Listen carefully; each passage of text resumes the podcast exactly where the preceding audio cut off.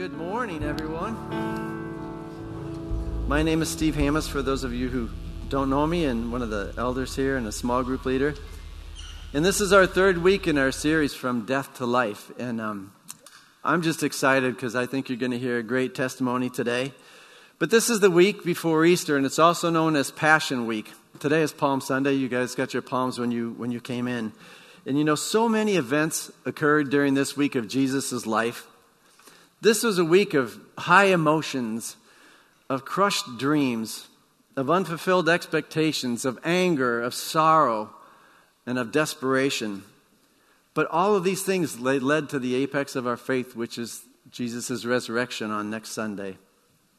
And I want to set the stage a little bit about today as Palm Sunday in case you, you don't know the whole story or don't really know what it represents. But when Jesus was here, his ministry only covered about three years, his active ministry. And during these years, Jesus was active, but the Jewish people were really well aware that there was promised to them that one day they would have a Savior. They would have a Messiah who was going to come and save them. And the Romans ruled their land, and they were thinking, many of them, that when this Savior come, he was going to be a military figure who was going to conquer and smash the Romans and get them all out and they're waiting for that person. There's some scholars that say that there's upwards of 300 prophecies in the Bible about Jesus' coming, that the Messiah would come. Even King David prophesied about Jesus coming and his resurrection in Psalms 16. He said, You will not let your faithful one decay. And as people got to know this Jesus and they saw his miracles and they listened to his wisdom and they listened to his teachings and watched him, they got so excited that there was a possibility this man could actually be the Messiah. I mean, how could they deny the facts? They saw some awesome things. They saw Jesus heal tons of people from disease and all kinds of things. They saw him actually raise people from the dead. They saw Jesus feed groups of 4,000 and 5,000 people out of a lunchbox that had a couple fish and a loaf of bread. It was amazing. They saw these wonderful things. Jesus knew the Old Testament law better than anybody else. He knew it backwards, forwards. He could stump the greatest priests of their time. They were getting so excited about this man that on Palm Sunday, what we celebrate today, Jesus rode into the city of Jerusalem on a colt. And they knew what that represented because way back when, there was a prophet named Zechariah, and he had foretold that this would happen. In Zechariah 9, it said, Exult greatly, O daughter Zion. Shout for joy, O daughter Jerusalem. Behold, your king is coming to you. A just Savior is he, humble and riding on a donkey, on a colt, the foal of a donkey. So everything was just falling into place. It was just amazing this could be happening. All these things that they heard about, just as they wanted it to, just as they dreamed it would be. It was so exciting. And I think you and I, we've all been there at some point in our lives, in an aspect of our lives where we have a dream or a plan, and you start to watch it unfold before you, and then you start to walk down that path and watch it all come to fruition. And we find life in our dreams, don't we? When we see that thing happening and life is going well, things are growing well, maybe it's buying your first house and you're so excited that that's happening. Maybe it's getting your first real career job or you're getting that dream job that you always wanted. Or maybe it's having kids and having a family. Maybe it's saving enough money to go on that dream vacation you always wanted. Or maybe it's not having any conflict in your life and just having peace Maybe that was your plan. But it's exciting to be part of a plan that's working. It's when you've done your homework and you've dreamed and you planned and you stepped out on it and it started to happen. And then life throws you a curveball. How many of you guys have been that? Ever have a curveball thrown at you? When it comes, and sometimes it just comes out of nowhere and it's like, wait a minute, wait a minute, wait a minute. What, what happened? Maybe it's a slow spiral. Everything that you were trying to hold together in this nice little ball just starts to disintegrate in your hands, and there's nothing that you can do about it. It's like somebody's coming into your life and they're shutting the light switches off one by one, and everything's shutting down, and your plan is dead. And now you find yourself just scrambling to figure out what's the next step. And today I want to hear a testimony from Heidi Karras if you want to make your way up. So, Heidi goes to Shiloh here, a very good friend of ours. And Heidi lived this exact scenario. So, I'm going to have her share it with you. Thank you, Steve. My story starts over 20 years ago in Phoenix, Arizona, outside my home. I asking God if he was really real, and if he was, would he show himself to me? At the time, I was married to my first husband. We had a great life. We had what I thought was a perfect marriage. We traveled wherever his job led him. He was very involved with our family and with our children. We were married for life, I thought. I had a vision of us as grandparents what our life would look like when our children grew and moved out. I thought we would be married for 50 years or more. He was gentle and kind, loved our kids, and provided for us.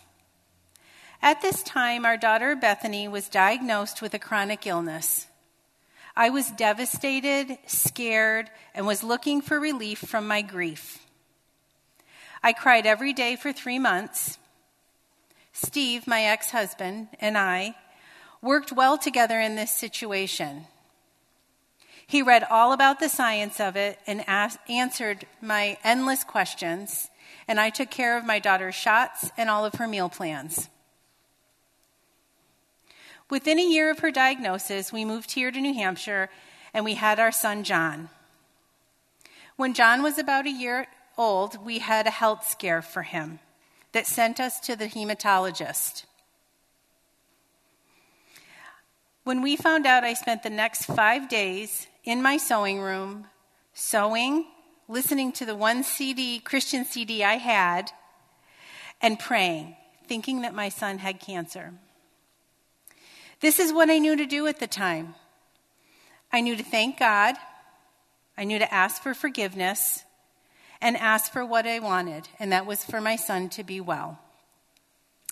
And on Thursday of that week at 1:15 in the afternoon, I had a washing over from my head to my toes. I was excited because I knew it was God. And when we went to the doctors the next day, the doctor told us we had a healthy, happy little boy. There was nothing wrong with him. So you see, God knew what was coming in my life, and it was not my son getting sick. God knew I was going to need him for something else. Within a year of my son's doctor appointment, my first husband left on a business trip, said goodbye, I love you, came home and told me he met the love of his life and he was leaving me. And on that day, we found out we were having our fifth child. This shattered my perfect life. It shattered the perfect vision of what I thought my life would be. I remember crying all the time. I couldn't sleep at night. There were so many unknowns in my life. I even lost 30 pounds during that pregnancy. She was born healthy and happy, no problems. when he moved out, I was alone with four kids and one on the way with no education or job experience. I was not only broken, but I was really scared. In the beginning, I would ask God why I was pregnant. But this little girl became his gift to me and my older daughters. She was a ray of light. We had something sweet to look forward to in the midst of this horrible time in our lives. You see, no one knew this was coming, it was a complete shock to all of us. God kept bringing people into my life to minister to me from all areas of my life. In my pain and grief, I would reach out to anyone who would talk to me for relief. That relief only came for a short time. I needed to talk and talk and talk and get those awful feelings out of me. The feeling of being thrown away, rejected, told no one would ever want you. So many things I needed to battle. The shattering of my perfect life, the 50th wedding anniversary I will never have. My current husband, Kevin, and I knew each other. He would call me and check up on me once in a while. I think he felt kind of sorry for me. One day after Renee was born, he invited me to attend an Alpha course.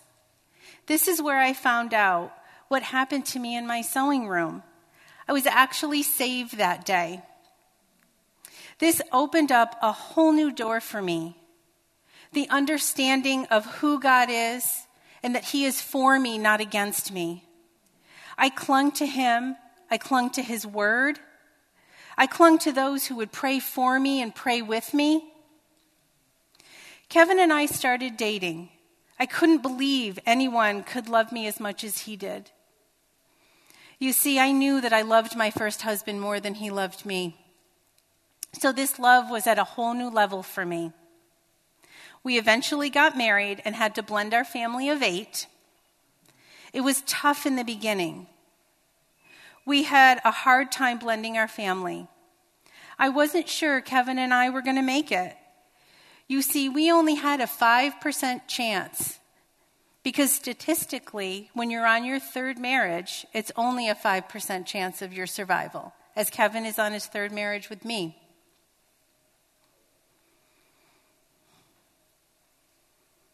So, not only that, you throw in four teenage daughters and all of their emotions at the time. we started coming to Shiloh a couple years into our marriage. Sitting here in this sanctuary, I cried during worship, I cried during messages, I cried during prayer, I even cried during communion.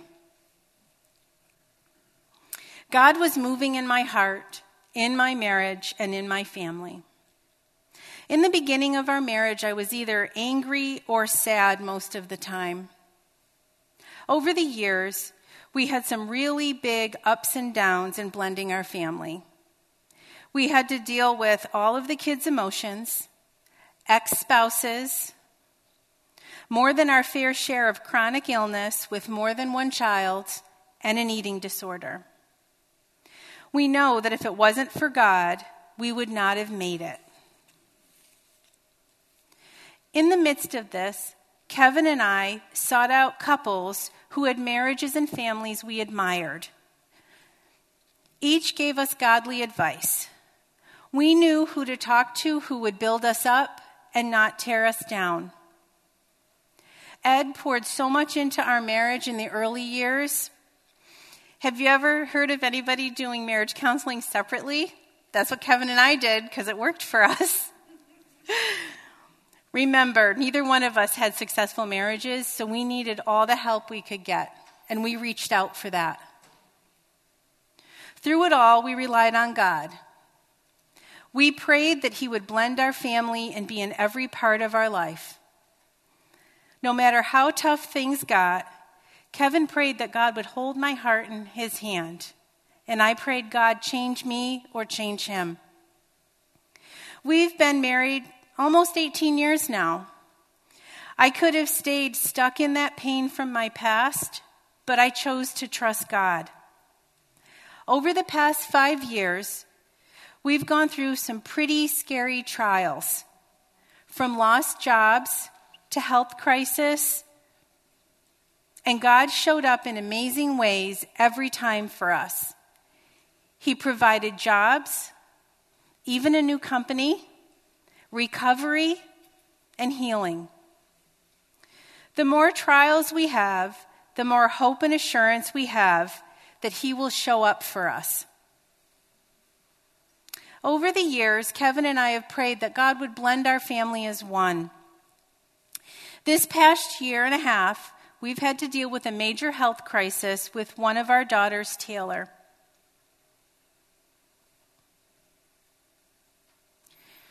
She has two chronic illnesses, which led to complications. She was in kidney failure, needed a transplant, and had that transplant this past July. Only three of us in our family could be tested for various reasons. Her sister Megan was the only match in our family. She was a perfect match. We were told by the transplant team, you cannot get a better match. So here's the miracle Megan and Taylor are not biologically related. The transplant team could not believe they were not biological sisters. Their match was that close. If I go back to that very dark time in my life with my first husband, would I have ever thought that it would lead to our family to have life saving surgery for one of my daughters? No, I would not. On the day of surgery, the peace that surpasses all understanding blanketed me. I was so calm, it was crazy. Two of our children were in surgery on the same day. But this is what I know God not only brought me through the darkest time in my life and my many, many trials, He had shown up time and time again. And why would He not show up again? So God blended my family as one, and those dark days of my divorce led to new life for my child.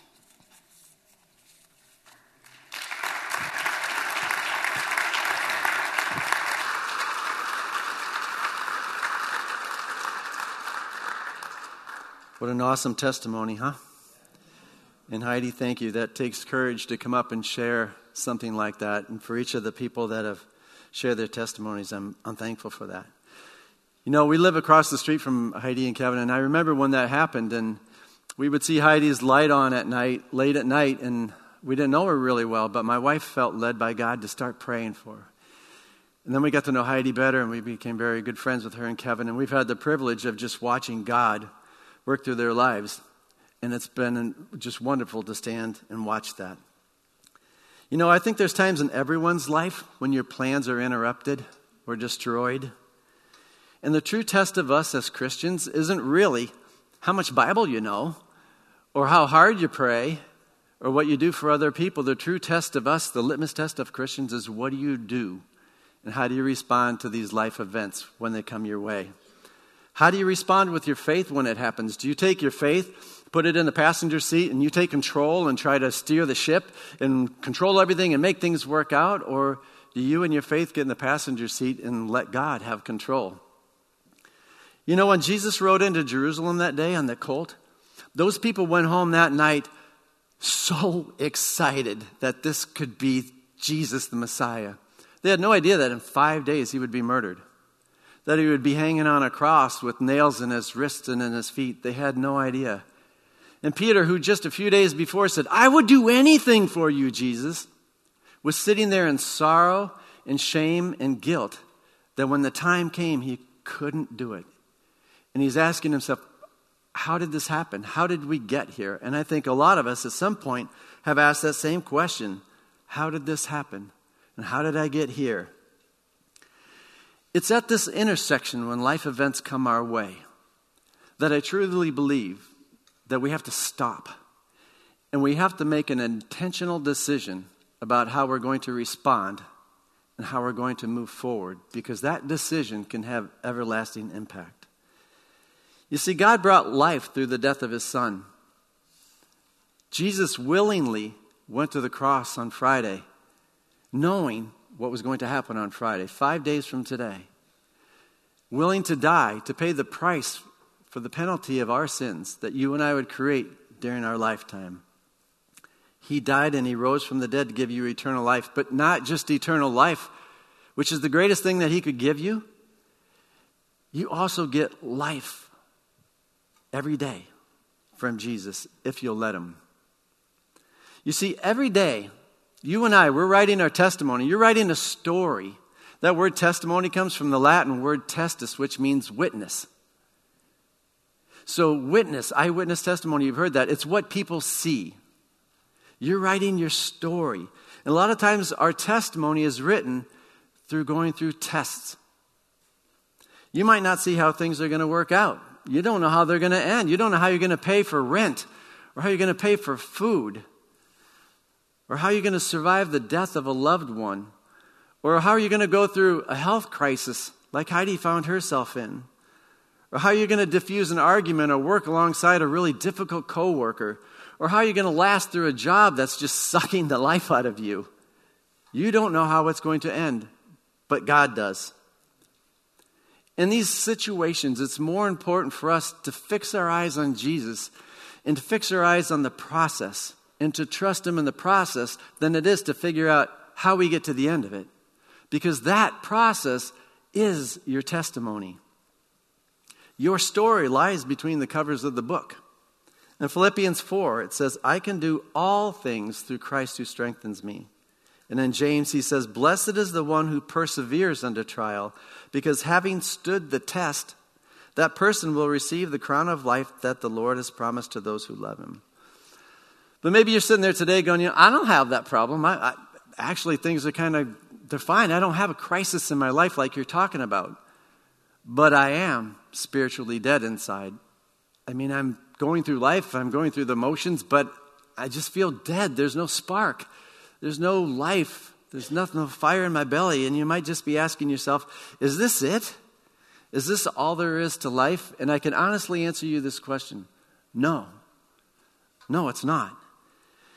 Jesus is the author of life, and he gives freely to those who seek him. And Jesus is the only one that can take your circumstance, no matter how difficult it is, and breathe life in the midst of it. He's the only one that can do that. But there's a role for you. There's a part that you have to play in this. This is a partnership with God. And I think there's a couple practical steps that you can take.